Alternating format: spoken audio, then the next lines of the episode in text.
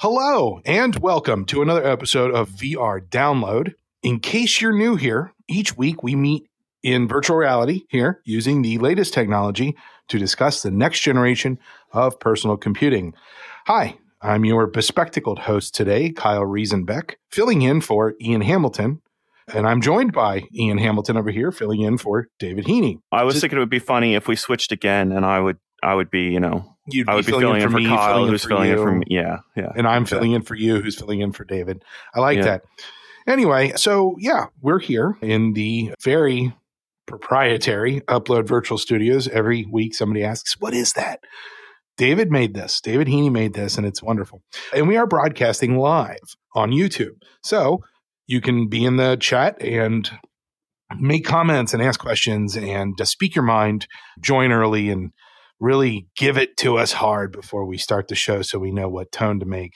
Tommy right at the top, warning us he's going to unsubscribe right at the beginning. Yeah. Uh, yeah, Oh goodness. Not if we get too spicy. Uh oh. I know, I know. So we'll we'll have to see if we can either accomplish our mission of bringing you the news and you know meaningful discussion about it, or just piss everybody off. Let's see what happens. VR Download is also syndicated on most, if not all, podcast platforms. And if you'd like this type of quality programming to continue, we do need your support by liking, subscribing, and sharing upload content to the rest of the metaverse universe, internetiverse. So, Ian, uh, slow news week. Yeah, heck of a news week. Uh, and uh, the takes are all over the place. Like we haven't Oh, had yeah. one of these one of these weeks in a while where, you know, every take is hitting the internet and fire is being thrown in every direction for lots of different reasons. And, you know, we're gonna we're gonna get through it here on this show. So we've got we are. uh, obviously Bigscreen beyond uh, did its announcement so that uh, headset is now known uh, even though it was like a, a semi-secret there from Bigscreen and then we've got a lot of meta news to cover Uh, i think we'll cover it all in a central section of the show together they've got direct touch menus apparently in the works the acquisition of within the supernatural service and then meta's next steps with Horizon and potentially some layoffs on the horizon, pun intended, I guess. And then we will talk about sadly it's Bradley. I see Guy Godin in our comments. I don't know if Bradley is tuned in today, but that's obviously a big thing in the community everyone is talking about. So we should talk about it and really dive into what's going on there. And then lastly, we'll close out the show talking about PSVR 2. We've got PlayStation VR 2 in hand. In hand? Uh, Where's Yeah. I hear my hands. Put put one That's in right there. here. I I, I I, always thought that would be cool eventually to have 3D models that we can talk about, like a little Yeah. display case of things, but that's down the line, quite a long, long ways away. I see people on Twitter joking about David Heaney and what his secret project is. No, he is not making his own PCVR headset for Upload VR. No, he's not. No, so he's not we can't that. announce upload beyond the headset. we can't do that. Oh well. Upload Sorry, within, guys. do the opposite Yeah. of beyond. I don't know. All right. Well, yeah, we ready to talk about this first thing, Kyle? All right, let's do it. So, um, you know, obviously you can lead the way and then I'll give my two cents and then everybody in the comments will disagree with me and then you and I'll debate it back and forth until I run myself into a circle and then we'll move on. So, that's usually the pattern. Sounds Let's sounds fantastic. Yeah. Yeah. Uh, all right. So Bigscreen Beyond that comes from obviously Bigscreen. I call them the leading internet service for watching movies together. I think that's a fair way of describing what Bigscreen is for people who are sort of just uh, catching up to what they do. And in 2020, and even in this studio, in an earlier version of this studio, we had the CEO of Bigscreen in our studio talking about precisely what I'm going to quote right here. So on Twitter, Darshan wrote, It sucks that I've poured six years into building software for the Oculus platform, only to lose, quote, greater than 100% for every dollar of revenue. So what he was speaking of at the time was having to pay the movie studios for each movie rental that comes out of Bigscreen and also cut out some for Facebook to appease their in-app purchases policies. We talked about it at the time That policy and the way it was structured, the inflexibility in the rate structure there, means that only certain things are allowed to exist on Quest's platform, right? Certain areas more or less get reserved for Meta's own services and, and products because you can't make a profitable business in certain areas where 30% has to go to the platform maker. It's the same thing that's that's argued about over via Fortnite and the Apple Store and Google Store for that matter. And Bigscreen basically took those words, went into quiet mode, kept improving the Bigscreen service. I know John Carmack is a big proponent of it. He's commented on Twitter a couple times about using Bigscreen in a very big way. And quietly worked for the last couple years on building their own VR headset. Now, it's very funny to read the comments on this because it's a hard thing to grasp, even though I think Bigscreen did did a really excellent job in trying to explain what they're trying to do here. All right, so this is a 127 gram visor. Bigscreen is calling it the world's smallest or lightest VR headset. I can't remember if they use the word smallest or lightest, but they're trying to claim it's it's that small. And it honestly it is super, super duper light. They have removed everything they possibly can. There's still Steam VR tracking sensors in there. There's no audio built in. You have to bring your own audio solution. And depending on the strap, the strap adds a little bit of weight. That you know, the strap, when you add that on, it's a large percentage of the weight. That's how ridiculously light this thing is. So this thing is still, when you add the strap, it's still less than 200 grams. They've got OLEDs inside here, OLEDs, micro OLEDs in here for 2.6K resolution per eye. They're claiming the pixels per degree as 28. Now that's compared to 22 pixels per degree over on the Quest Pro. Now, obviously, Quest Pro weighs in at about 700 grams because that is an all in one design. You've got a battery, you've got the processor, you've got the tracking, you've got everything standalone in Quest Pro. So that's why it's such a hefty, hefty device. This is going for an entirely different extreme on the design market, right? This is a PC powered device. They've removed everything they possibly can to make this as light as humanly possible.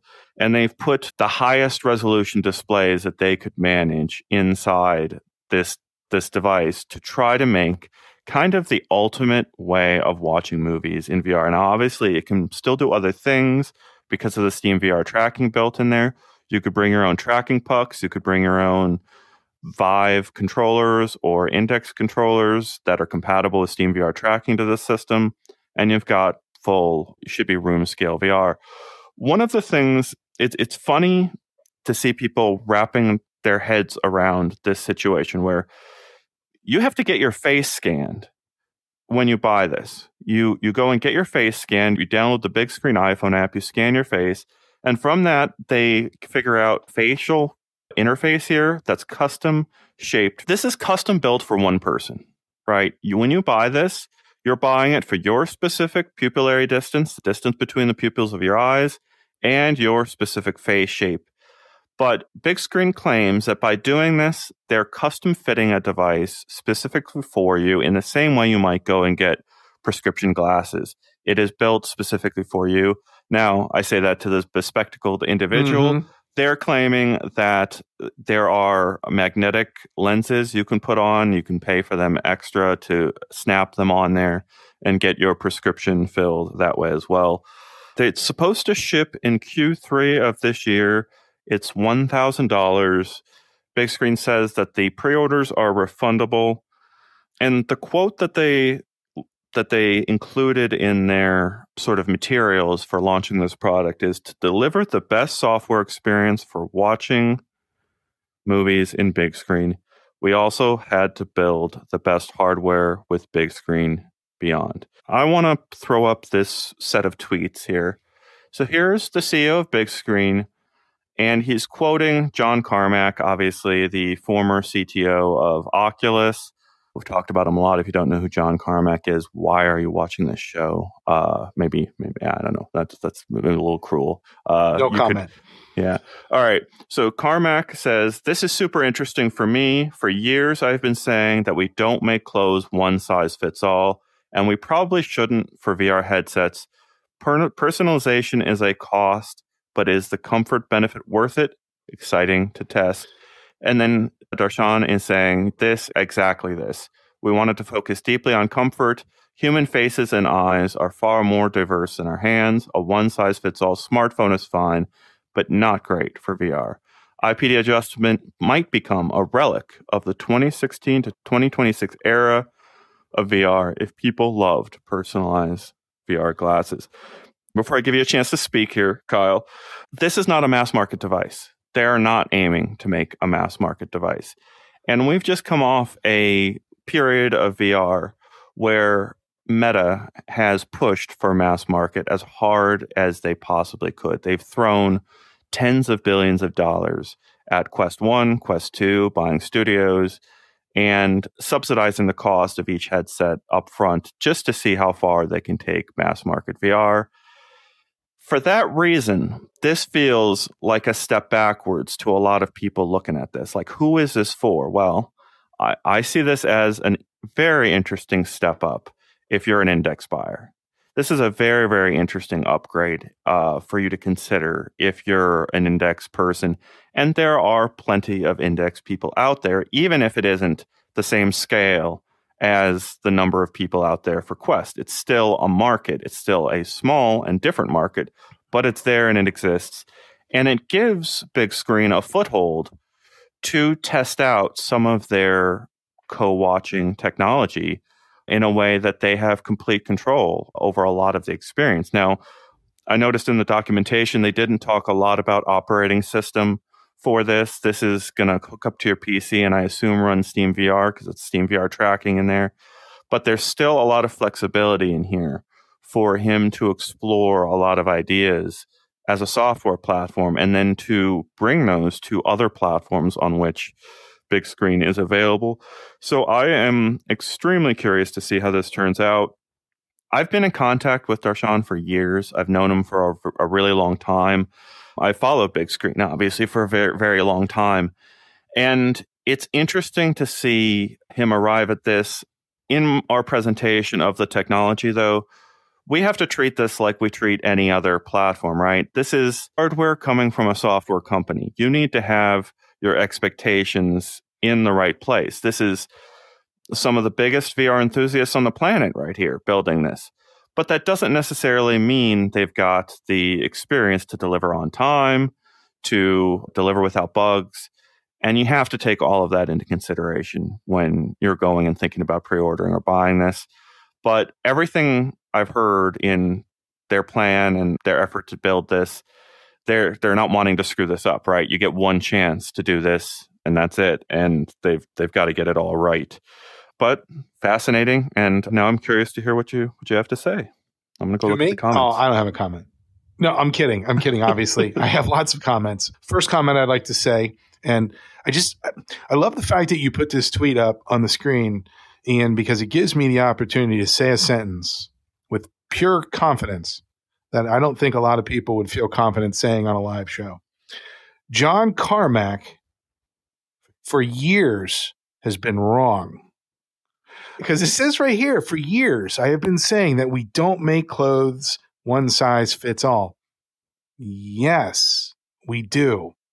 There are literally articles of clothing out there, and the tag says one size fits all. As a matter of fact, that's where the phrase comes from from the fact that there are clothing out there that says one size fits all. Now, I'm obviously saying this in jest because we get what he's saying, but there are clothing items out there. And me being, you know, I, am I'm, I'm a little rounder than I'd like to be, uh, and I'm definitely shorter than I'd like to be. Uh, when I put on things that say one size fits all, I always joke. And if I could go grab my wife right now and ask her what I always say about it, I always say it's one size fits everybody but me, because there's always something. Either the sleeves are too short, or the sleeves are too long, or the collar's too tight, or it I can't tuck it in, something of that nature. I'm talking about shirts, obviously. Uh, the, the fact that they made this headset, it is specifically for a niche group of people. I understand that there there is value to this headset for the number of people who are going to want these specific features. I love how small it is.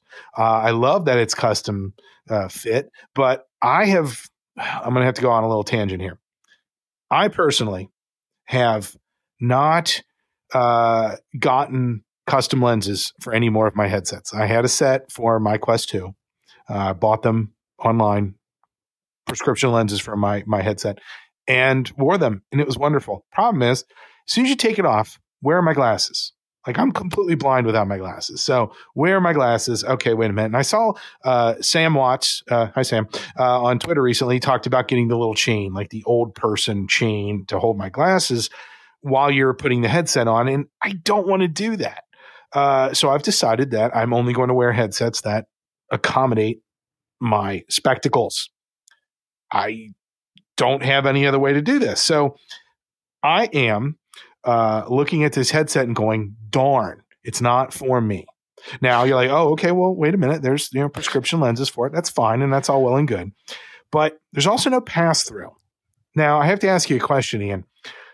Does this headset have some sort of accessory spot like a, there is a, a port i believe yes. there's a usb-c port there's like i said mm-hmm. there was no audio included so you either need to do audio directly to the pc or somehow get a, an audio solution that works over that USB C. I think it's USB C port hmm. to get an audio solution that works that way. it, if this thing had pass through, it might be a contender. But as it stands right now, uh, I realize I have a hot commodity. I've got a set of Lighthouse boxes version 2.0 up here on my shelf. Like I'm, I'm literally touching them right here. Uh, that I, I, will not put up because I don't use a headset that uses Lighthouse. Uh, I think I killed off Lighthouse many, many moons ago. I said that Lighthouse is dead. Um, it's not dead. It's just chugging along. We're, you know, a couple thousand people who are going to buy this headset. Um, if they were to do some sort of pass through mechanism, it might be a little bit more viable for me. I like the idea of pass through. But here's my here's my biggest question for you, Ian.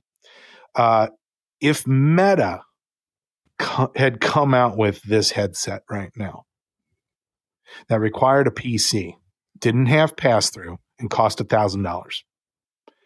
You and I both know. Well, I guess I'm asking you, what would be the reaction from the community at large if Meta, if this instead of saying big Bigscreen on this, it said Meta. If Meta came out and offered this for a thousand dollars right now, what would be the reaction? It's interesting to think about that. Uh, with regards to like the Rift 2 that never happened, right? This this this next generation PC powered system that got axed over at the Meta uh, you know, Facebook then uh, was the name of the company, um, but it got killed. Um, you know, it, Meta has a story that they're telling, right? And that's mass market consumer VR. And uh, I do want to call out the comments uh, saying this is the most dad take ever, Kyle, and you're you're ripping apart semantics. My people there in the comments, thank you for grilling him. Uh, I appreciate it. Yeah, Kyle, Kyle's giving you a thumbs up. Uh, um, yeah, no, Meta's got a story here that they're trying to tell, and that's that's affordable VR for everyone, right? That's that's what they want to do. And movie watching in VR uh, together with people who are far away. Um, you know, you you ripped it apart. You did the semantics thing on a previous show here, uh, where it's it is a killer, amazing thing. It is it is you know being able to go to the movies with someone you aren't physically with is is like it's so hard to imagine it matching the physical experience of going to the movies and you know having your bowl of popcorn right here with you and uh, handing it back and forth and laughing with the crowd. Like it's hard to imagine that whole experience being replicated in a VR headset. But it's been kind of like the north star that Bigscreen has been guided by for half a decade now or more um, for that matter. And it's it's it's been amazing concept for me to think about. Like I want that. And I've been. You asked about Meta, right? Meta has to work. Uh, F- Facebook had a system where you could rent movies or buy movies, I think, and you're granted tickets or, or, whatever you want to call it to have five of your friends come into the movie with you. That that was on the Gear VR Oculus Go type period of Facebook's evolution, like a completely dead end uh, for them in getting to the Quest. Um, it's not easy, right? It's how do you make this thing function? Where you have like, do you have two people buy tickets? Do you have one person buy a ticket and it grants access for a few others? Uh, digital rights management to make the studios happy. Um, how do you work on devices that aren't VR? Does it work at all on devices that aren't VR? It's it's a complicated uh, scary thing, but it is the ultimate promise of VR across every type of activity you can think of. It's why I harp on mini golf being this amazing thing that's replicated in VR so good, and you're able to do things with it that you can't do in a physical uh, venue when you actually spend 60 bucks for you and three friends to go out and play 18 holes. Uh, movie watching, karaoke, um, uh, concerts. You can go down the list of all live action events, sports, uh, and they are, you know, there have been companies trying to to lop off each one of these things, and they've been failing in various ways. Um, it, I'm that's why I'm so excited to see what Bigscreen does at this without all of the overhead that we're seeing out of out of Meta. Right. This this is what Carmack made you know, made clear in his statement that doing things like spinning out uh, Echo VR into a separate project or or selling it off or open sourcing it all have costs because Meta is this giant tens of thousands of people company that it just the wheels turn slowly and that's not what Bigscreen is, right? They're the opposite. Yes, they need investor funding probably to get them to their next steps, but they're small and nimble and can do things that a big giant like Meta can't. So uh, that's my long-winded way of trying to answer your question. Um, going back to the original thing, it's it's I just can't imagine it coming out of Meta, right? They've got a different story that they're trying to tell, and it's sure. it's very very well, different from this. And, and, and let me make things perfectly clear uh, I'm not I'm not crapping on this. This is, this is, a solid offering. Okay, I'm not saying anything negative about this. Uh, I, am I'm, I'm saying that it's not uh, m- massive mainstream appeal. It, it's a it's an offshoot. it, it is an is a one off. Um, this does not answer a question that I need answered. This product is not providing a solution to a problem that I personally have. I don't need this headset for any particular reason. I personally do not. Um, y- you know, would I be willing to buy this well, headset? Well, okay, so so my only all right. So let's. I appreciate that. I, I get where you're going with that. Um, how many movies have you watched from start to finish in VR? Uh, eh, a dozen. What's the longest movie? Uh, oh, I watched uh, just to see if it would it, the battery would last. I watched the uh, uh Infinity Saga. Uh, you know, both, both, movies, both of the yeah. two. Yeah. Yeah, yeah. So, how was that experience? Did you have a headache after? Um, I, I well, luckily the battery died after like three fourths of the first movie, uh, and and I did take a break, and it was pretty rough. Um, I'm not gonna lie, I had to take a break and finished the other one after a couple hours, and uh, you know, a couple chili dogs, uh, which was also not a good idea. Um, I, I, yeah, I, I don't know. I mean, it's not, I'm not using this for passive, uh, I'm not using VR for passive consumption of mm. media. And and to go back to what your thing, you know, with Carmack was that was one of the things Carmack claimed would be really big uh, in VR was passive consumption. And there's there's a fair amount of evidence to to the contrary that uh, active stuff is the stuff that is taking off to an incredible degree. I'm going to argue that uh, the passive stuff is competing against all the existing forms of the ways to enjoy passive stuff. The active stuff is the stuff that's unique to VR, right? And the one thing that's like a combination of both of these is the co-watching with people who are far away, right? That's the thing that's like you can only do in VR, but it's got a lot of things to overcome to make it good enough, right? Um, and that's why I framed that question to you. So there's a movie out there, Dune. Uh, I loved Dune. A lot of people didn't like Dune. I adored it. Uh, the director of Dune is now my favorite director. There's something about the way he films his shots that is just it's relaxing to me. Like I just love the way these these grand things happen in scene, um, and the way that moves across the screen. It's it's I saw Blade Runner 2049 in an IMAX screen right after one of the Oculus Connect events. And I remember like feeling or describing as like it felt like candy for my eyes, like how colorful and beautiful this whole whole thing felt. The absolute pinnacle, best possible screen, uh, built for the format. It just it was amazing. I loved it. I want to see Dune or Blade Runner 2049 from start to finish in this headset. And if I can manage that, and if I come out of it with anywhere close to what that experience was uh, in a physical theater, I'm going to say this is a win. That's that's as simple as it is. That's like, mm-hmm. uh, and to your point, like Kyle, I haven't finished an entire movie in VR. I've tried. I've tried mm. multiple times. It is too yeah. uncomfortable. It's too. I get itchy after 20 minutes of wanting to get out. I think I've I've seen even um Guy Godin in our comments virtual desktop. Like that's one of the main uses for his software, and he made similar comments about how you know it gets to you after a little while.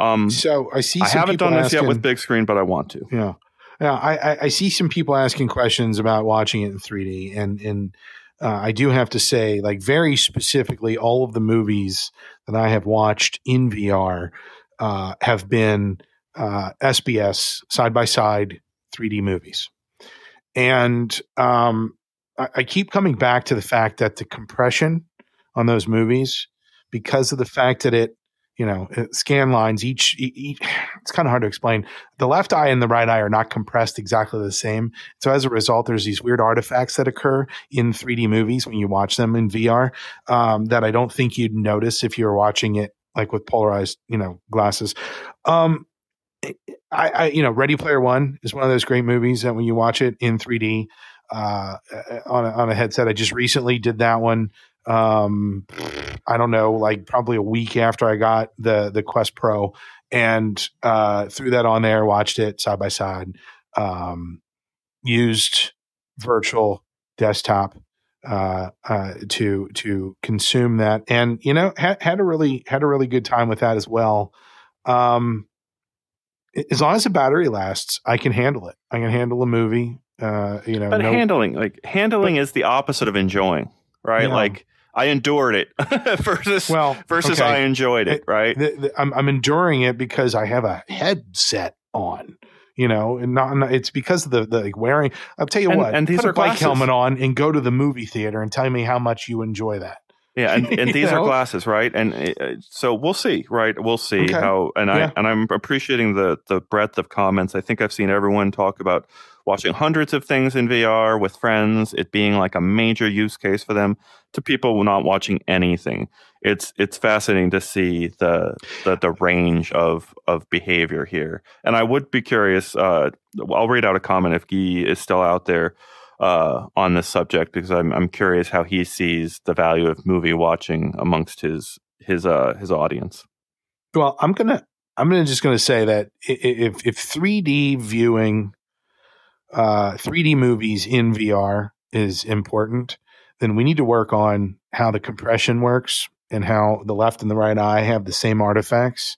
And I think that that's a bigger thing to fix than getting a higher resolution on a screen because at some point this will become obsolete just through the natural evolution of technology. This this this is a placeholder uh, until mobile because honestly, this thing has the ability to give you a better resolution.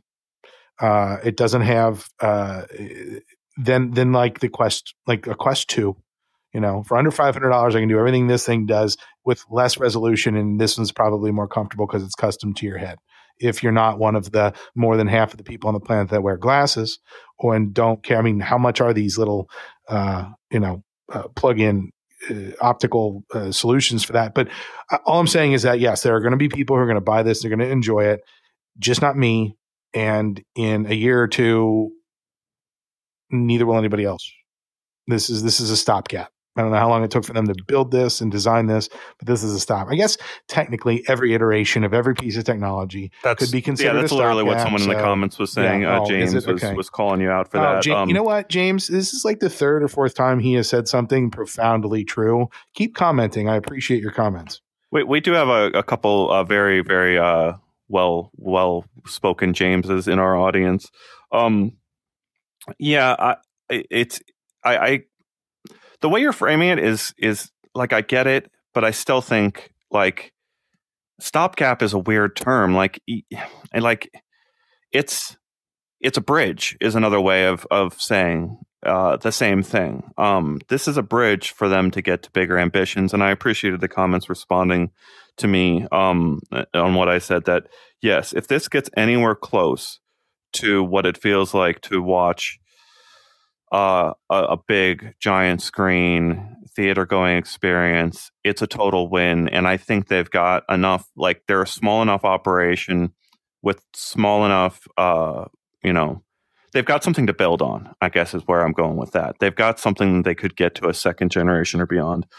I think I think we've exhausted this unless oh, there's any comments and, you want to get into.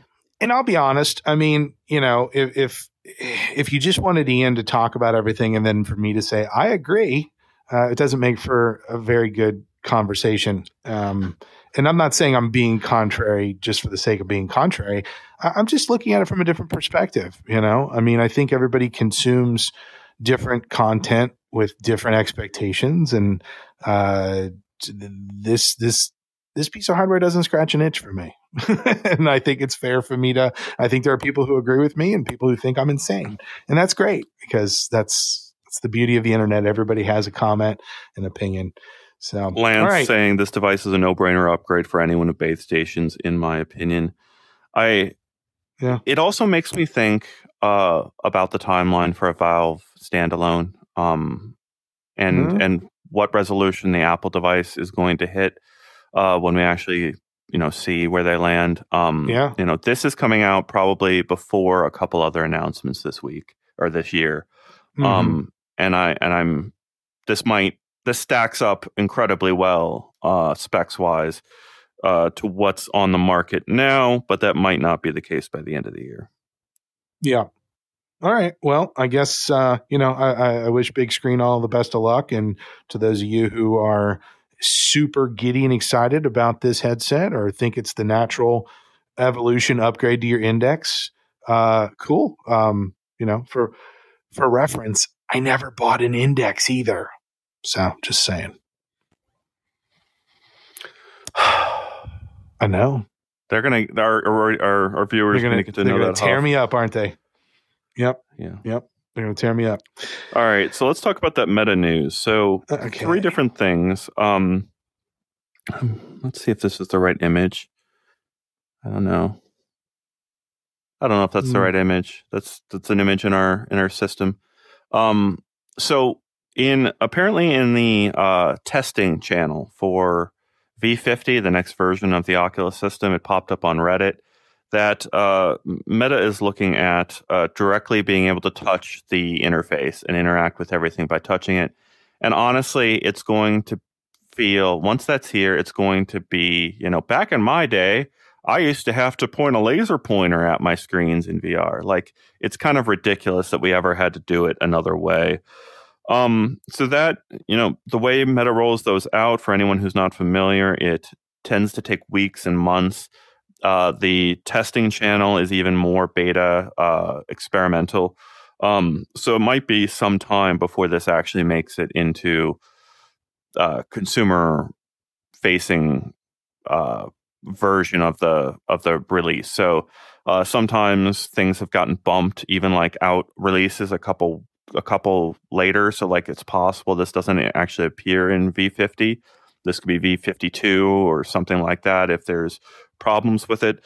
But it is on the way. And uh, yeah, it, it's looking like it's going to be a major upgrade to the overall experience. And then Meta also successfully acquired Within. So that is 15 months from the announcement of acquiring Supernatural, the fitness service, to actually being allowed to acquire that team. And now they've got one of the leading uh, fitness services in VR. I will be very curious to see uh, if Leanne Pedante, the head of fitness over there, who leads those workouts, what they're what they're able to do uh, under the Meta platform. You know, those those people became little mini. You know, those coaches in Supernatural became celebrities amongst their own niche of uh, tens of thousands of users, at least based on the size of their YouTube. Tens of thousands. Or, Shut the servers down. Yeah, oh wait, now it's based on the week. size sorry. of their Facebook sorry, sorry. group. Yeah, yes. that's brutal. Um, yeah, that was. It's funny to think. Yeah, uh, yeah, what what makes that a growing ecosystem, uh, and and makes them have to shut down the other one from a couple years ago. Um, and then lastly, on the meta news front, they've got. There was a report out there uh, from a memo uh, that got leaked, uh, I, I, believe, that basically outlined Meta's targets for Horizon Worlds. So, Horizon Worlds has obviously been in the works for years now, and they're going to target trying to make a must have experience somewhere in Horizon Worlds, as well as going to try to increase their retention and uh, yeah, they're they're going to try to get people to use something in Horizon that is just a standout experience and really brings people back and keeps them in Horizon worlds. Uh, the last reporting I saw this morning, right before we came in here, though, is that Meta might be working towards another round of layoffs. And they've just gone through a restructuring process from the last round of 11,000 layoffs. And it doesn't really compute for me. Um, all these these varying priorities. So one of the other priorities that Horizon Worlds is supposedly going to try to accomplish in the next six months is launching on multiple platforms.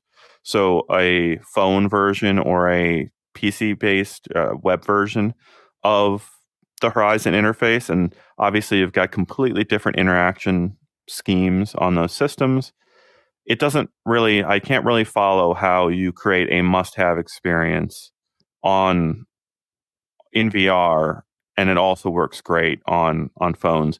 I threw out this idea in the past, like, uh, is Horizon Worlds going to have spectator only worlds where you could have theoretically something like Echo VR running inside of Horizon Worlds, and then have people on phones able to spectate and maybe move the camera around to look at the gameplay in different ways. Uh, that's an interesting idea. But the idea of having people on phones or computers playing Echo VR sounds like madness. Sounds like an awful experience. Uh, and uh, it's it's a hard thing. Oh. It would be a hard thing to achieve. So, so uh, oh. it's hard for me to think of them like making that must-have experience at the same time that they're trying to launch on multiple platforms and they've got tens of thousands of employees all worried that they're going to just have their their life upended at any moment and have to go find another job. So I'm not going to say a single thing. I don't have any comments about the supernatural uh, acquisition. You know, makes perfectly good sense. I've got no real comment about that. And then layoffs, that sucks. I always feel for people. I've had to go through it myself, so I always feel bad. No, the thing I want to talk about is Horizon. Um, you know, uh, Meta uh, wants to target younger kids and uh, not kids, but teens, you know, yeah. younger t- teens. You know, as, as, a father of four, uh, two of which are in their teens currently, uh, thirteen and seventeen. Uh, I'm just going to tell you right now, uh, Meta. No matter what you do, no matter how hard you try, Horizon is never going to be Roblox. It won't be Roblox. You, you've missed that train. If you know, my kids can play Roblox on a, a, a crappy PC, a high end PC, or their phones, and they do quite frequently. And I see them make little snippet videos for Insta Snap, but chat at Grandma Talk, and you know, and they have a lot of good times and fun, and they want to spend money. And you know, they go to the store and they see Robux uh, on, on the shelf next to you know Olive Garden and spaghetti old spaghetti factory. They want to buy those so that they can spend that. They want to spend fake money. They want to spend real money to buy fake money to spend it on fake stuff for fake things on yes. And so there is a thriving industry for that. And Horizon is never going to be Roblox. If it ever becomes Roblox, I will eat a Vive.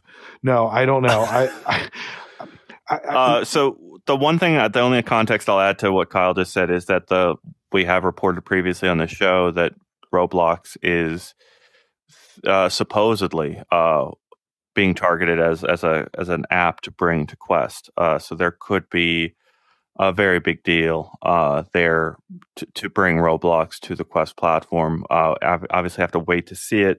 Minecraft was obviously on previous Facebook headsets, and it still technically works. And there's still like an open XR uh, stream, like a, a, pathway to supporting Minecraft in VR via OpenXR.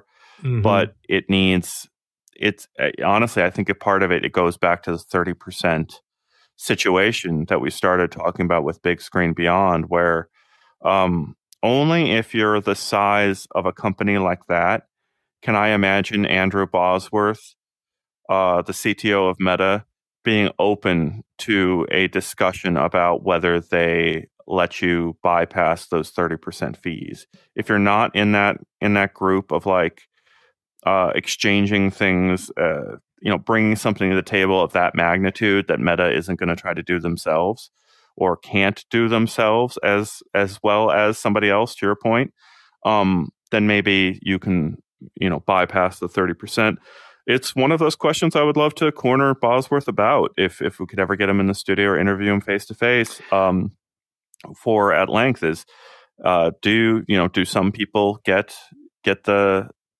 you know get to bypass the 30% and some people don't and how do you make those decisions you know i'm going to go in uh you know my I, so i go in i watch my kids and they're playing roblox and you know they've got a little mini like a like a McDonald's and they're running it together and other people are coming and uh, you know uh, patronizing their little store and I'm I'm watching this whole thing happen and it's they're Lego people. I mean the graphic fidelity of Roblox is terrible. I'm I'm like, where are the shadows? Where are the where's the the dynamic lighting? Where's the, the and you know what? The kids are like, we don't care about that.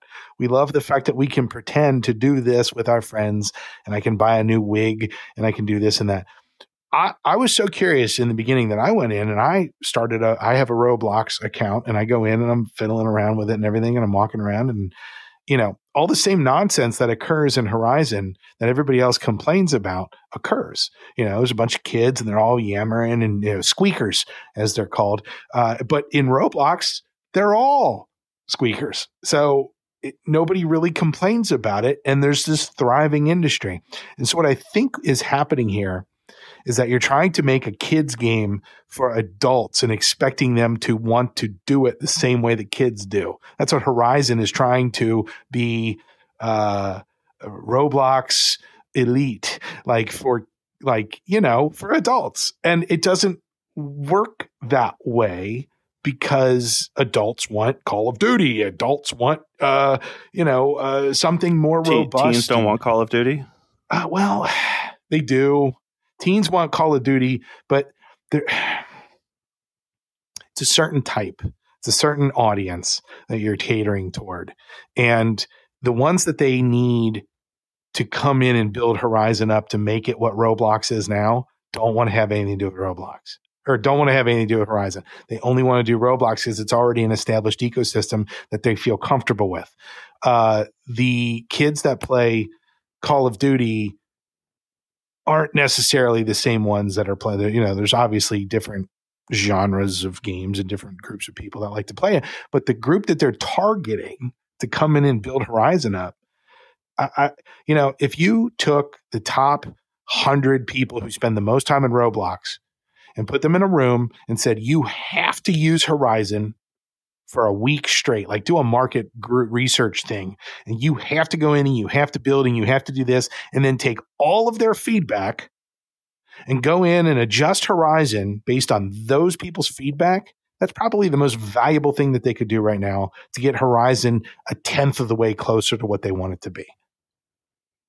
That's I mean, just, uh, uh, yeah. Well, I it, it is one of those strategies, and I think we're seeing some of it uh, echoed in our comments where it would be it would be a nightmare scenario, I, I, think, for a lot of people out there to think about some of these standout experiences uh, uh, like uh, Among Us VR, built from the ground up by Schell Games for VR, uh, having that sucked into Horizon, and, and it's a free game. It becomes a free game, um, but you gotta you gotta log into your Meta account and, and get into Horizon to do it and there's a lot of things that we can imagine sort of being set as as endpoints inside Horizon. Um, that just it it sounds like I, I alluded to it before that it's like a a landlord situation. Um, Meta is now your landlord uh, the moment you go on to Horizon, and that's why we think about the possibility that like Echo VR could be one of the first uh, to to go that way. Um, but I don't know. Uh, it's a complicated thing. Like they they have to meta in its statement and talking about this like they need to own and get to that teenager age group in order for it to uh, sift out to all the other age groups right? Uh, the idea that parents are going to go join where their kids are and to spend time with them right? If your kids are uh, spending time in roblox you go play games in roblox with them um, to to to spend time with them. Um, I wonder, just really quickly, I wonder, and I'm not I'm not advocating for this. I'm just asking the question. I'm wondering if they lowered the acceptable age for VR from 13 to like let's say even 11. Let's just say 11. How much would that change the adoption rate? I mean, I see people all the time posting photos, and I'm not going to call anybody out here, but uh, their kids, they're 10, 11, 12 years old, and they're using VR more than anybody I know. What if that was acceptable? What if the target audience was lowered to 11? Uh, even to 12, I wonder how much that would change things because they're already in there doing it. It's just that Meta hasn't embraced it. Meta hasn't well, no, taken embracing it as a mistake. Like that's the the problem. So well, I know there's, seeing... there's there's uh, there's rules and there's laws and there's things about that. And well, having, all right. So yeah. I'm seeing in our comments people going off a little bit on what I said. Um, let me be clear here um, on a couple things. Uh, if you turn chat off, and you know that is a feature in uh, some of these platforms, right? Rec Room has junior accounts, and you can turn mm-hmm. off all the communication settings inside of uh, Roblox they can still encounter worlds that are kind of creepy and uh, have really bad content in them. Um, there is value and a lot of like when your kid comes to you and says, "I want a Roblox account," and you know my my three friends have Roblox accounts. Uh, and I don't know if the people commenting that you know parents, you know, kids don't want their parents spending time with them. Yeah, at a certain age, I get that, but at, also at a certain age, that's the only way to properly uh, or, or, safely um, let your kid go online. Um, you know, sort of, you know, if they're going to a playground, you stand there at the playground generally with them, right? You don't you don't let them go off uh, on their own at certain ages. Um, and I think the same is kind of true for VR platforms and VR experiences. Meta took a approach where they they had teen controls, uh, ways of parents uh, managing what their kids can access on their headsets.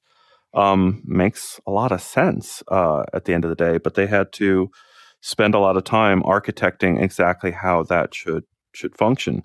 Um, yeah, uh, I think we. Yeah, I'm ready to move on to the next. Oh, subject, yeah, yeah, I think yeah, we've got no, a I lot of viewers out there waiting for us to talk about. Sadly, it's Bradley. Bradley, if you're on the comments, let us know. Now's the time He to is speak up. not.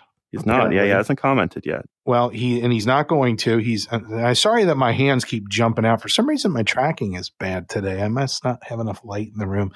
Uh, yeah, no. Uh, in the comments, it says that uh, sadly, it's Bradley is not in there, uh, and he is uh, just going to wait and see what happens. Um, I think uh, a little bit of anxiety, and you know, I, I, I can, I can appreciate that. Um, you know, it's it's a difficult conversation uh, topic to discuss, and um, you know, for all of your benefit, while Ian is setting up his um, his items here, uh, his resources to go through this thoroughly, um, I have decided that I am going to take a step back from this um, topic, and I will not be personally expressing any comments or feelings specifically about uh, this situation, and then uh, I will share my own personal experience after Ian is done um, uh, with his monologue.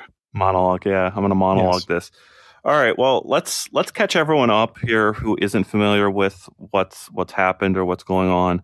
Um, last year, Quest Three was leaked, uh, or at least a possible design for Quest Three, as we reported when uh, Bradley put it out there. Um, you know, there could be multiple designs in in consideration for the design of the next headset. Um, let me. I'm just going to read out what The Verge reported. So, The Verge, uh, Alex Heath, a very uh, well-known reporter out there, um, working for The Verge, uh, put it this. You know, he's doing a newsletter for The Verge, and put this little snip, snippet in uh, the newsletter, and then it became an article on The Verge site a few days later, and uh, it says a months long leak investigation by Meta has uncovered the source behind detailed renders of unannounced VR headsets, including the highly anticipated Quest 3 that were published last year by a YouTuber named Brad Lynch. CTO Andrew Bosworth shared the news this week with employees in an internal post that I saw.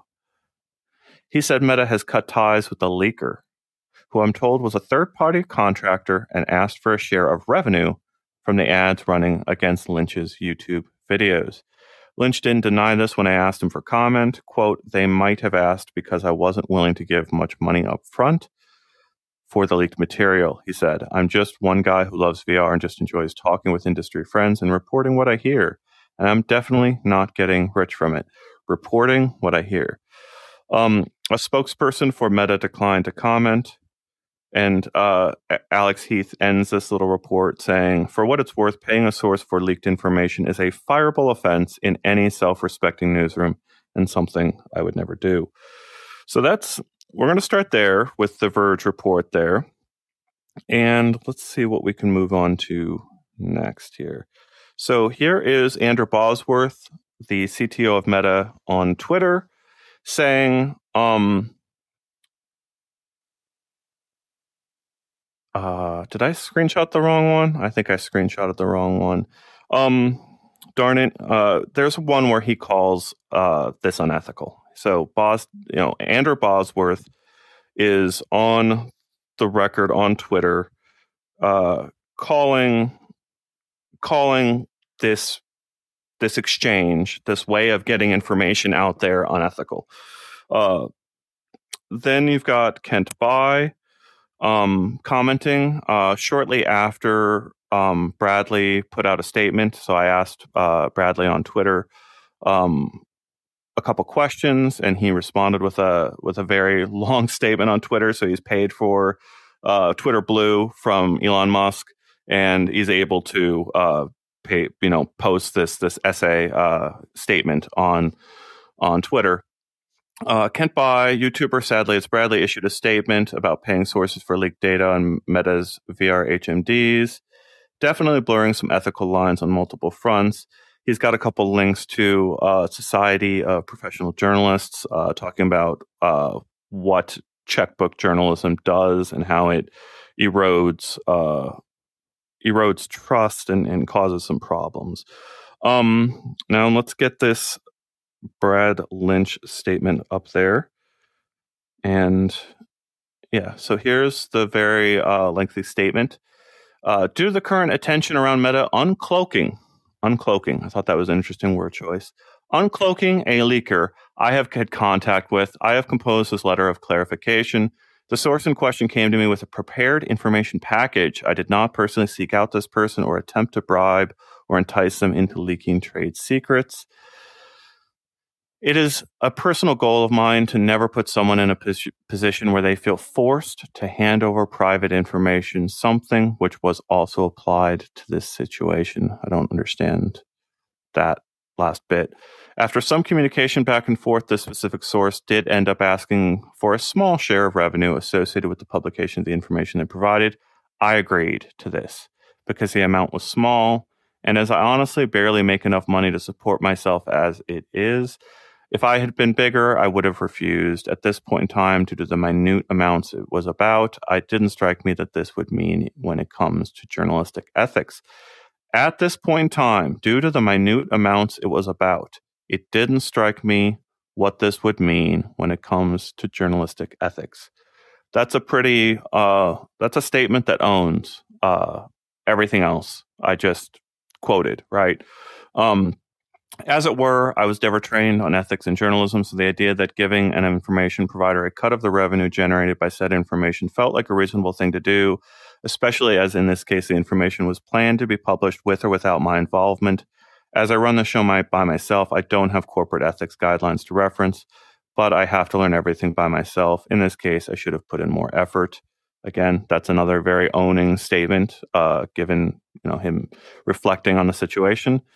Um, financial relationship to my source was never disclosed to my audience. To me, it was a small side note that was not important to the story. And as it was not a sponsorship, I didn't feel it was necessary. Interesting. Regarding my relationship to the source, to this day, they are still entirely anonymous to me, which is by design. I don't want to expose anyone who gives me information to any unwanted risks.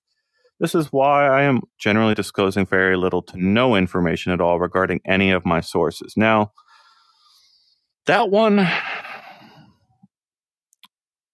that one is probably the that that bit is what I'm probably going to comment on the most once we get past this.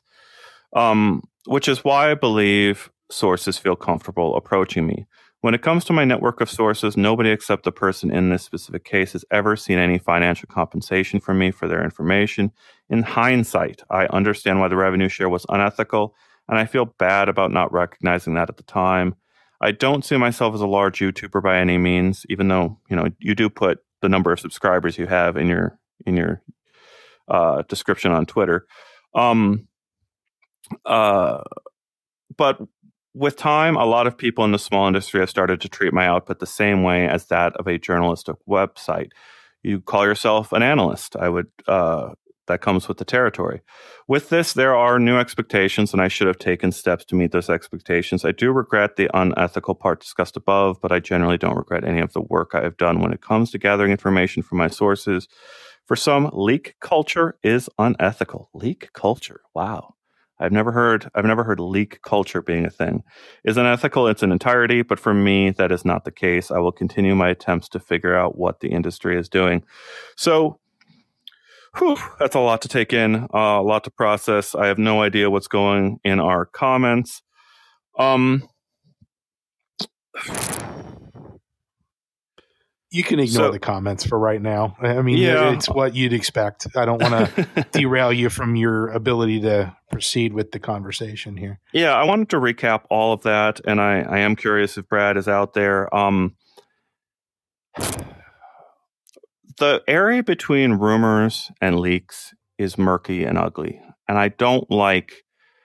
I don't. It's it's why I focused on that that one sentence. Um, it's something we work very hard to verify and confirm information um, before we put it out there.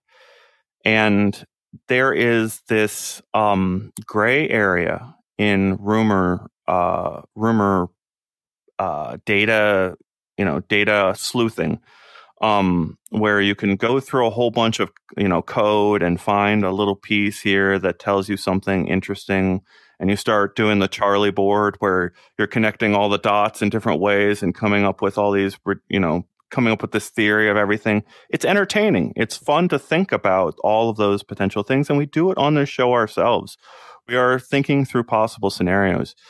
But when it comes to sourcing information and verifying uh, its accuracy. Um, there's there's a lot of nuance in there that doesn't get out to the audience.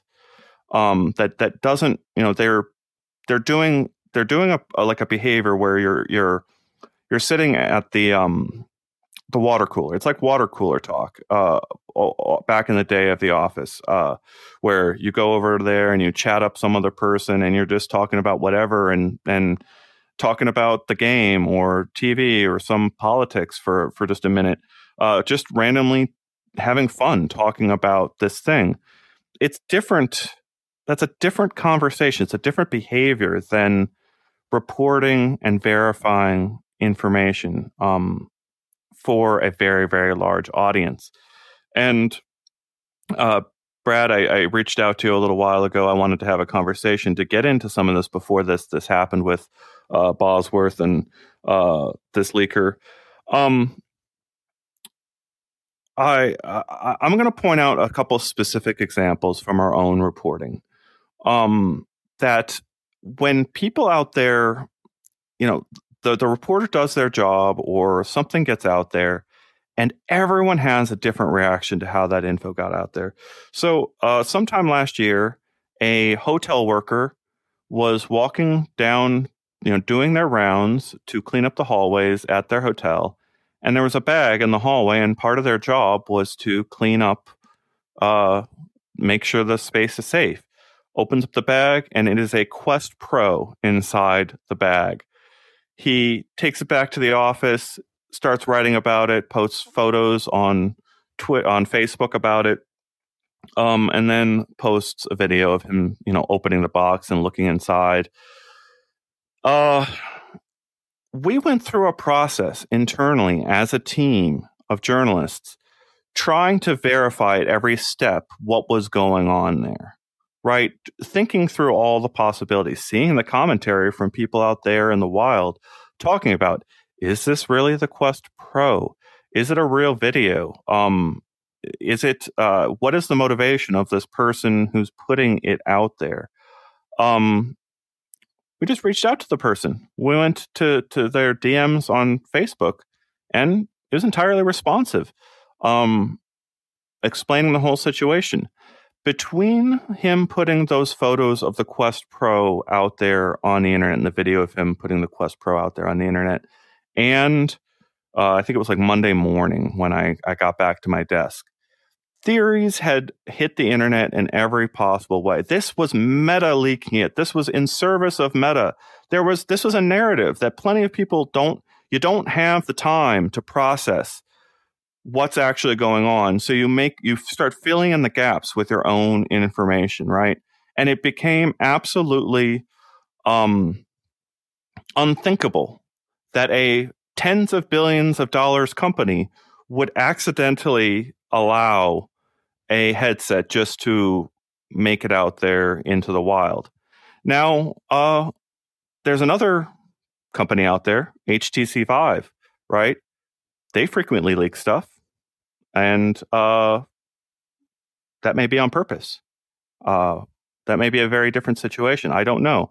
I don't know. Uh, you know, Shen over there at um, at HTC, uh, some you know someone is putting, uh, you know, they're putting out tweets. They're putting out uh, little teases all the time uh, on their Twitter feed. Uh, I would not be surprised if someone over there high up inside HTC is giving leaks out because that's a company that doesn't have a marketing budget anymore, right? They've they've whittled down a lot of what they do and they focused entirely on the business. They can actually build more more um buzz by leaking things out bit by bit by bit. Now, what's the motivation behind those leaks, right? Why why give that to one person and not to all journalists? Uh, and give them all an embargo date. Uh, what's the you know is someone just friendlier to them and they like them more? That's a perfectly valid reason for a source to give uh, one person uh, information. Um, but then you've got something like what happened here with the Quest 3 document leaking, right? It was someone looking to make a little bit of money on the side of their regular job and putting information out there, and Meta cut ties with that person.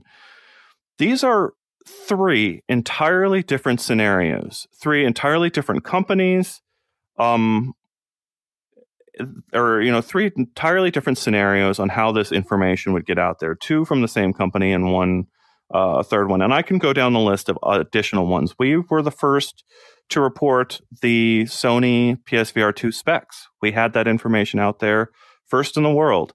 Um, I went through a process of verifying the information that we received, of of confirming from multiple sources what we got. No money exchanged hands. There was never a discussion of that. These things come out in different ways. And if you aren't using clear language in in talking about your sources and how verified it is, it leaves a lot up to the minds of your viewers to fill in gaps and uh and I hate the the problem I have with this in VR is we're talking about technologies that get branded in in the most uh, how do I in in a way to make it part of your life, right? They want to make these technologies a fundamental piece of everything you do day in and day out. And so, like Meta, the they renamed their company, the whole company Meta, in order to like get it to become a household word. Like uh, this is the everything app. This is the app that controls that. That's the umbrella term for everything I do. Apple's going to do the same thing with their branding of their technologies and their headsets. Um, it's you've got the situation where it makes sense to leak things early in certain scenarios in order to build that up. You know, uh, Meta for a good year before actually announcing their name changed to Meta uh, kept using this term metaverse, metaverse, metaverse uh, all the time, and now they're you know trying to make fetch happen, right? Like that's that's literally what it's like uh, in the way this this this stuff rolls out. Um, I'm I, I'm I'm going off on tangents a little bit here, but I what I want to get across is that leaks come in various forms, and the motivations of your sources need to be brought into account when you're actually doing the, the reporting process. Um, and there's there's a gray area in between what what Brad is doing and what we're doing, right? There's there's we're doing similar things, but we're doing very different things at the same time. And we're approaching it from different perspectives. And uh, yeah, we've reported a lot on what uh, Lynch has has put out there into the world, but we're also applying the same standards of like, you know, how do we know this is actually the case? And all I can say, uh, my, my, I guess my closing comment to Brad would be, um, be careful in your language uh, of how you refer to rumors and leaks and verified information. Um, at the end of your statement, you talked about not wanting to refer to them at all uh, and being intentionally vague about it. I don't. I don't think that serves uh, the audience as well as maybe you thought it does. Like, there's a reason why journalism organizations say things like people familiar with the matter when they do their reporting.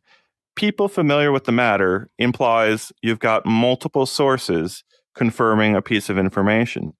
if you only have one source and it's like a person picking off a bit of code on the 156th line of some piece of code, that's not the same as people familiar with the matter. And you're building a lot of buzz up and a lot of attention for the, the content that you're putting out there.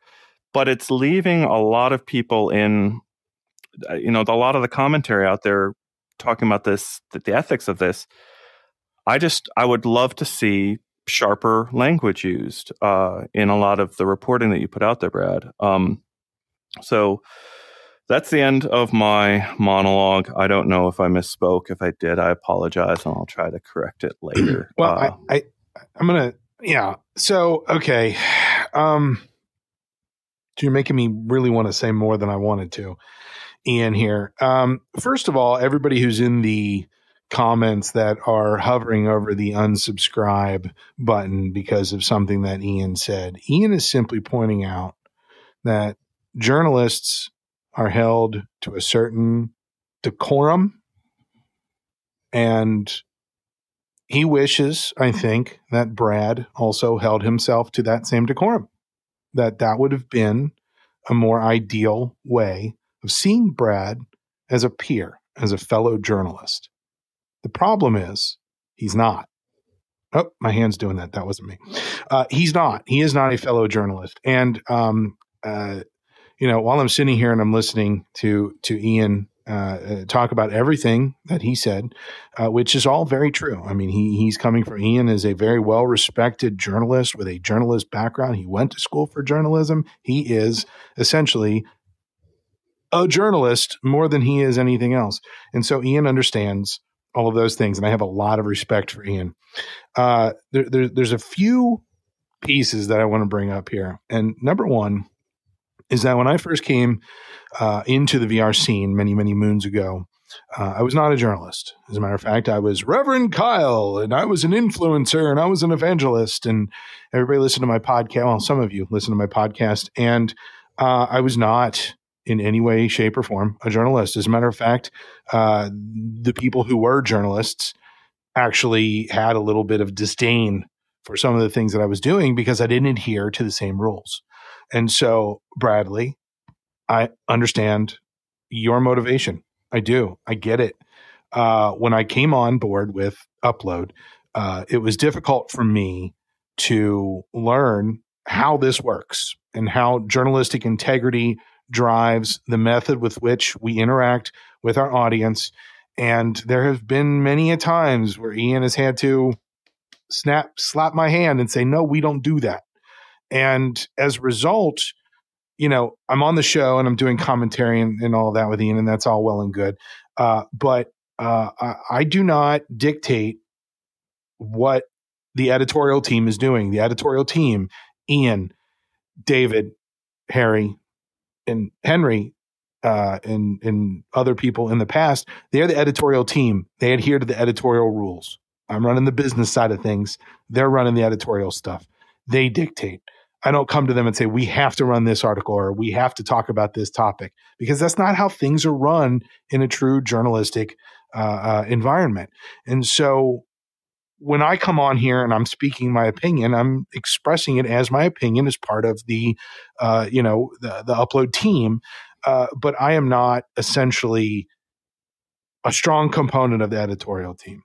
And yeah, go ahead. There's there's commentators and then there's journalists, and TV right. news has done a an excellent job of blurring those lines of of what is which, and plenty of people watching all those shows don't understand the difference and they don't understand how these decisions get made or how this stuff gets out.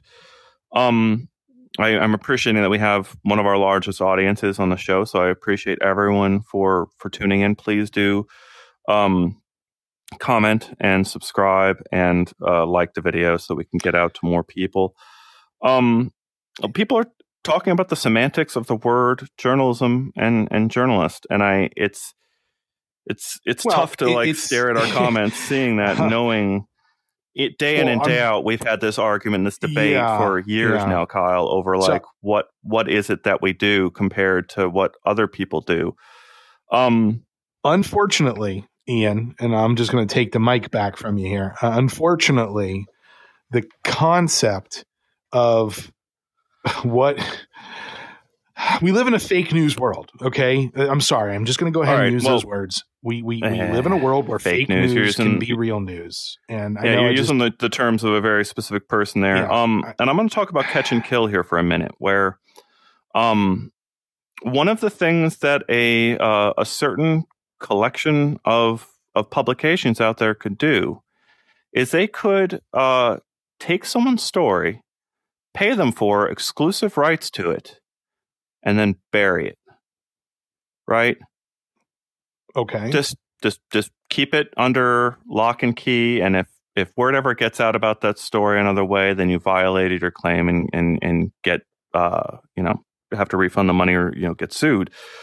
Um it is one of the ugliest sides of journalism. It's something I've never even like I don't even know how it works, right? I've never never been in a newsroom a scenario where where that would ever happen, right? And it is not what has happened here. The opposite was was the case.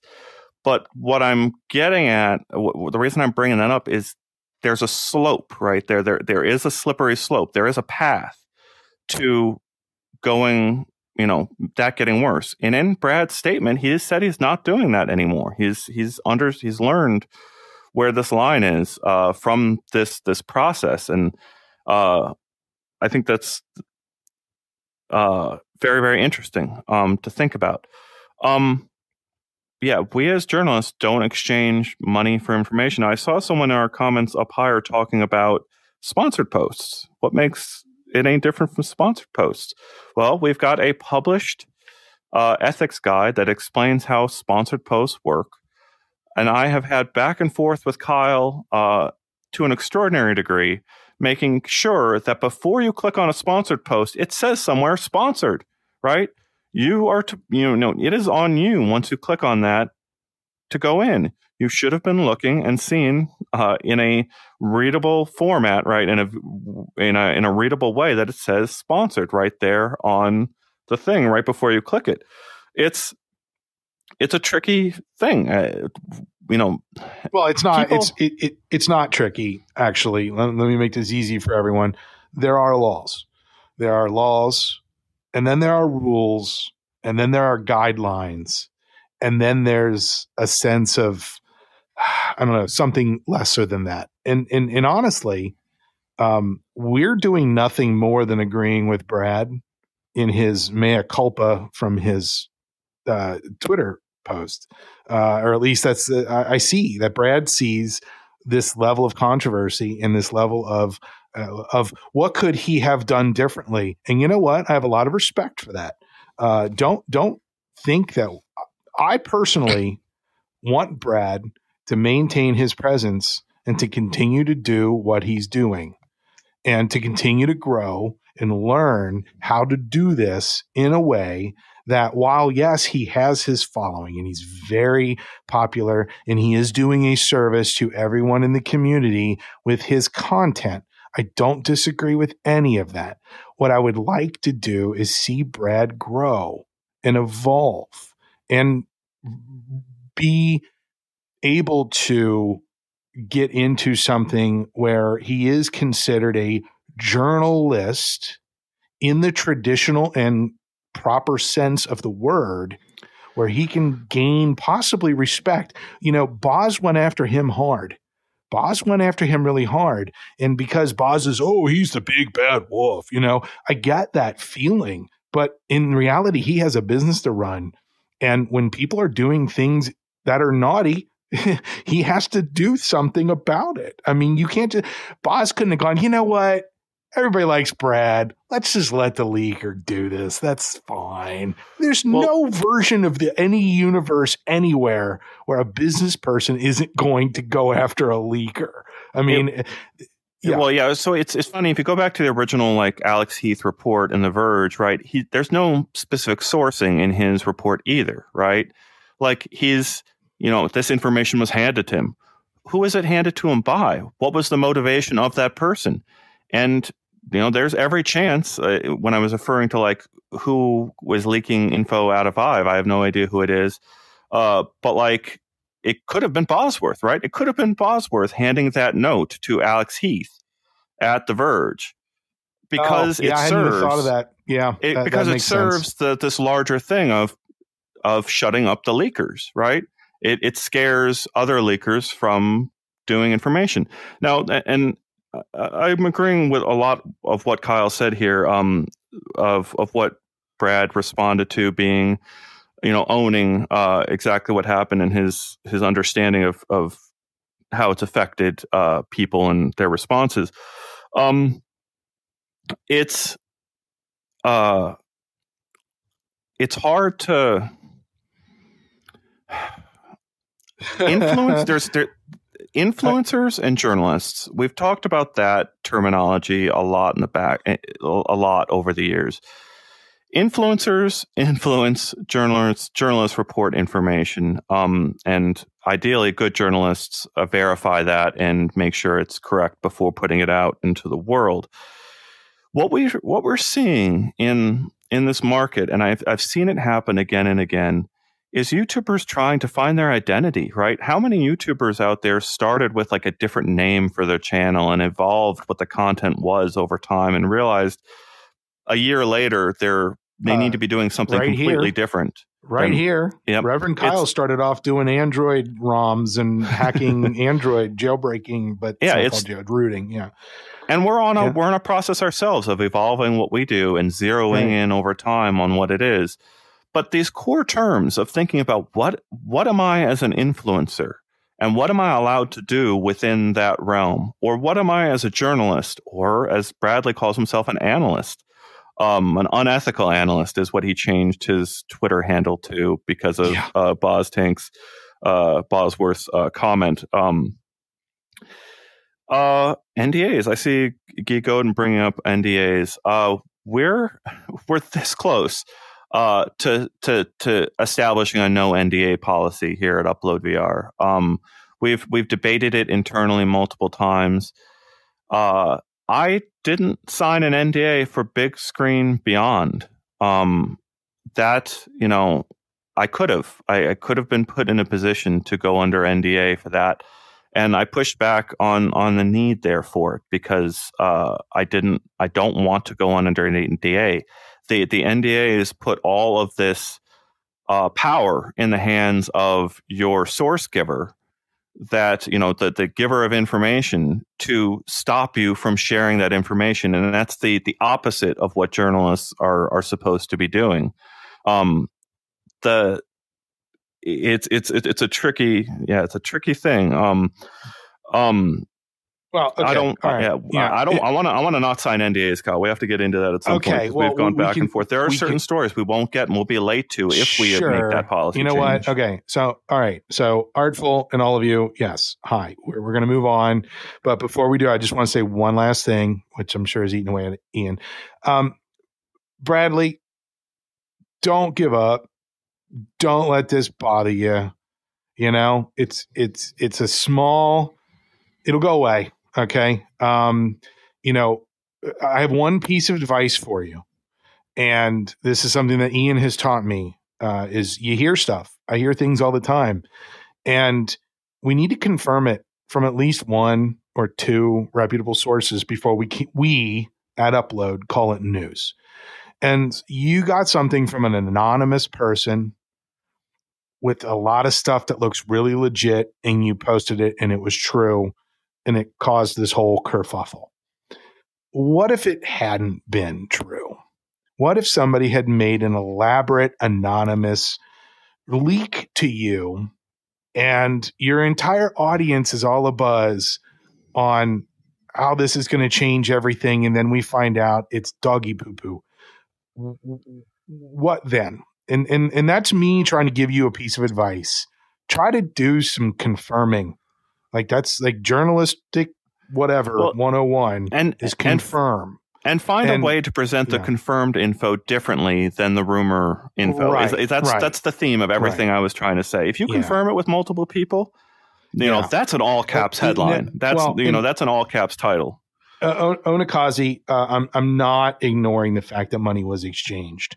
Um, I'm not a lawyer, and I don't have any skin in the game in terms of what Meta lost or the leak or whatever. Okay. You take money. It, it, used to be called payola. Here, play my record on the radio and make my my band famous. It's always been a problem. This is not new.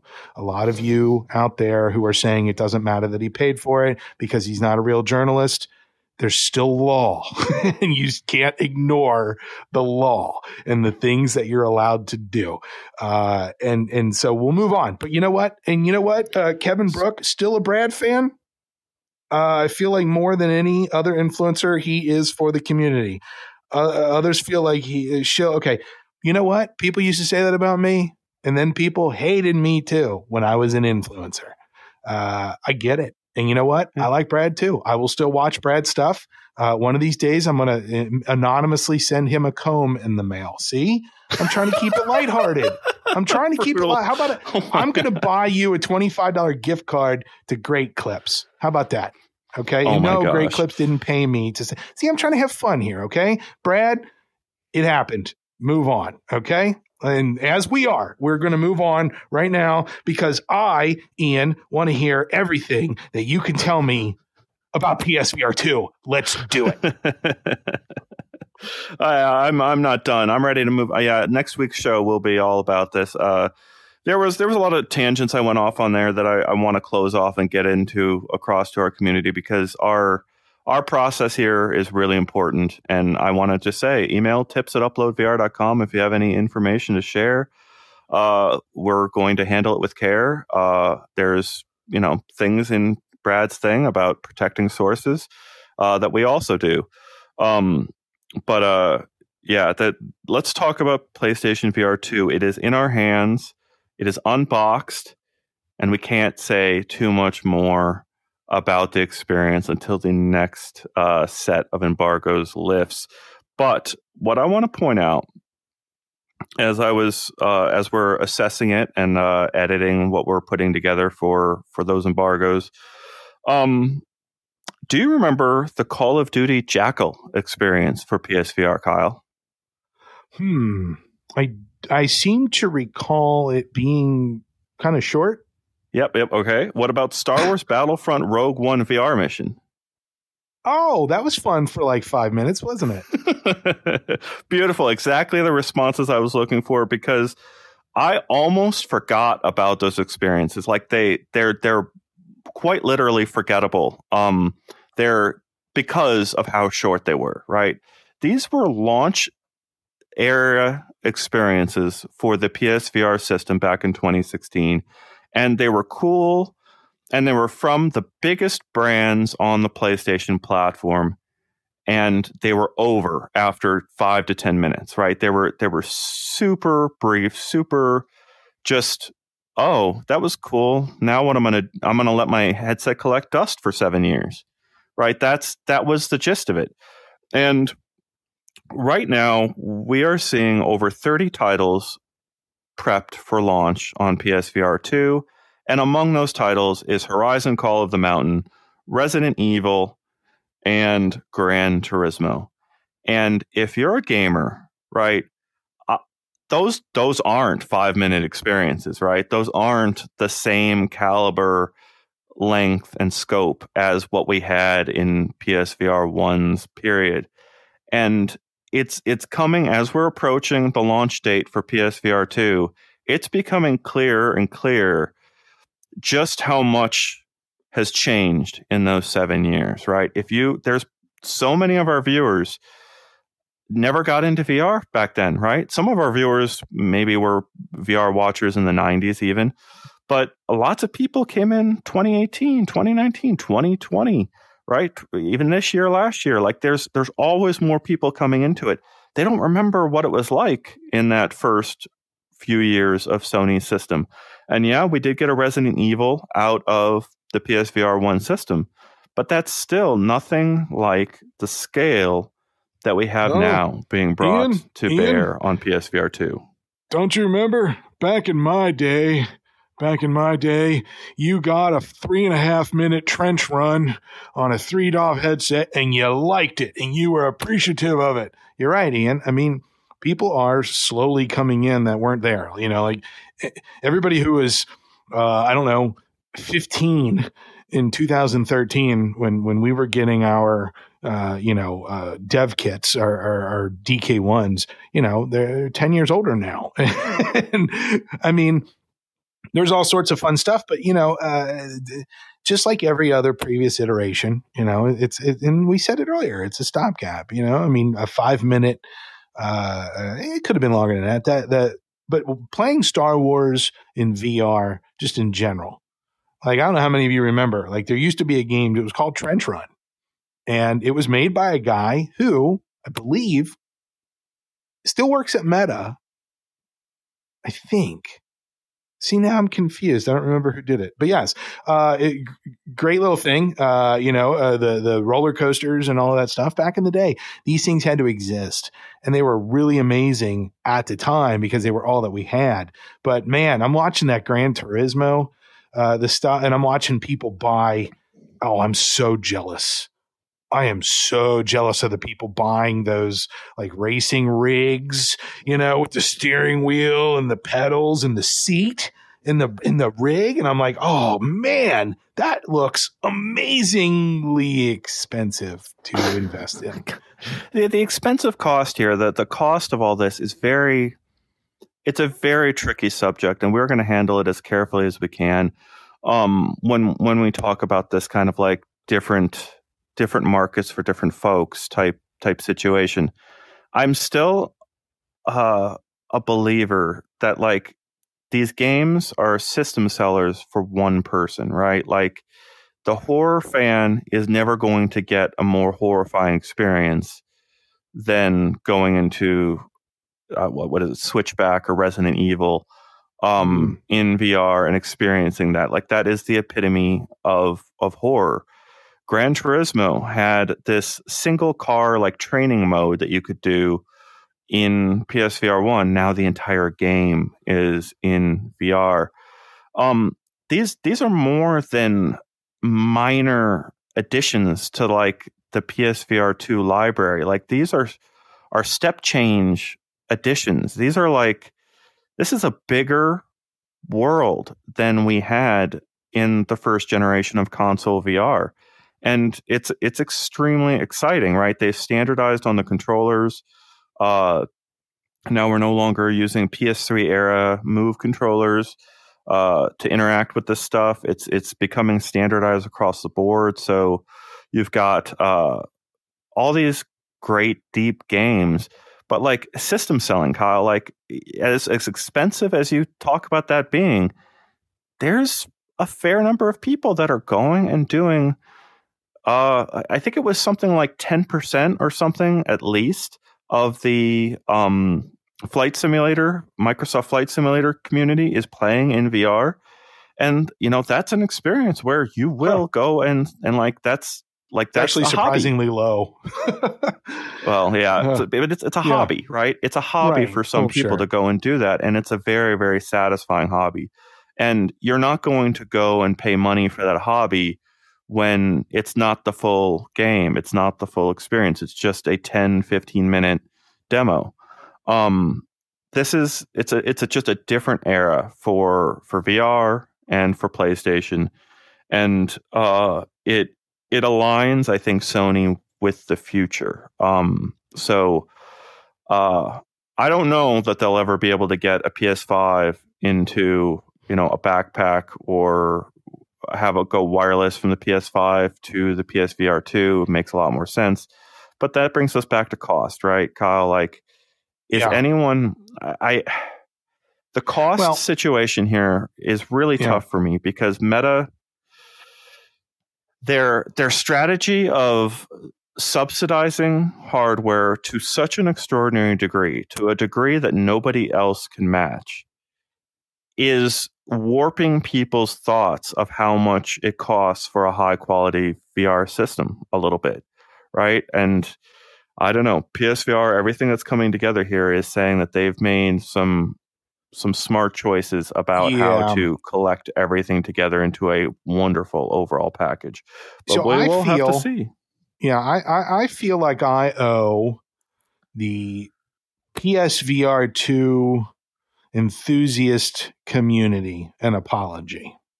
Now, I've gone back and I've read some comments of previous uh, episodes. And at one point, I mentioned that I'm not a console gamer because I'm, I'm, you know, I'm a PC gamer. I have a PC and I can, you know, I can do everything on my PC that I can do on the console, minus a few whatever exclusive titles or whatever. I'm sure there's a lot of that.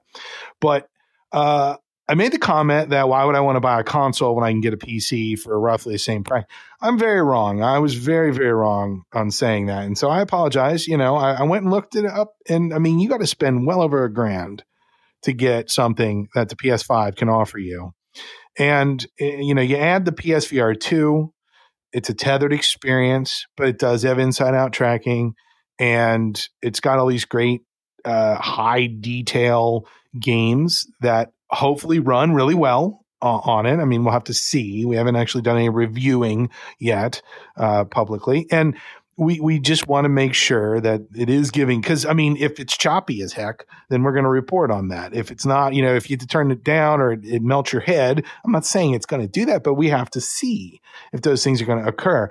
Um, so I'm I apologize. I, I, made a comment that I thought that it wasn't worth it to do that, but now I'm starting to think maybe I do want to get a PS5, and and I mean just for Gran Turismo alone. Actually, what I really want to see is a redux of Destruction Derby, which I used to play all the time Destruction uh, Derby with those head haptics, man. Oh my gosh! Why, why, hasn't there been a good right? Twisted yes. Metal. I love Twisted Metal, like oh, uh, Vigilante. Eight. Yes, but Destruction right? Derby, yeah, watching those cars yes. smash up as you yes. as you get them, yeah, that. Yeah, I do like me a good driving simulator. So I think it. I mean, it, killer app. Am I am I willing to say that Gran Turismo is a PSVR two killer app? Hmm, I might be willing to say that. I have to try it first. Well, yeah, so I might be willing to say that. so that's where I'm. Uh, where it comes back to Quest Three and where Meta is going. What games are they prepping for that headset's launch, and how comparable are they to what we're seeing out of Sony? Um, you know, Sony got a lot of big titles into its platform over over the subsequent years after launch. So there's a lot of room for Sony to grow with PSVR 2 as well, right? We can get a lot of surprising things into VR over the next three or so years, especially if they're, you know, if they're really aggressive about it. Um, hold on. I'm sorry. I'm sorry. sorry. Okay. Commenters. Um, I'm sorry. This is an official apology for making a wrong statement. I just want to make sure that I'm clear here. I'm sorry. I don't know if you saw the comments or not. I did, I did, and it still didn't yeah. feel like an apology. I, I, Kyle tries to apologize. It just, uh, I don't know. You have to deal with it. Well, I'm not used just, to it. It's it's a new thing for me. you know, I'm not used to having to. I'm oh still learning how to do it. Um, You're learning how to apologize. Yeah, I'll um, make a I'll make a I'll make a, a, a 400 word tweet later. Maybe I don't know. I'm sorry. Yeah, uh, too soon. Too soon. I'm sorry. Okay. Yeah. No. I, I, so PSVR two is you know we will have uh, Henry in the studio next week at our normal broadcast time. Henry is doing the initial assessment for PSVR two. Um, and then we will, you know, like we've said in the past, Heaney is off on a secret project. Uh, we, you know, we can, I guess it's clear now that Secret Project is not reviewing PSVR 2. Uh, so we will get that analysis out of David Heaney uh, as soon as we can. Um, but we've got just a list of priorities. Uh, we will have that review, uh, and we will have all of our rundown of uh, games and content uh, that you can experience on the headset. We'll get into that next week, normal time. We'll have we'll introduce Henry to our audience, our newest member of our team and yeah. um, then we'll get uh, David Heaney's technical analysis of the hardware uh, sometime down the line.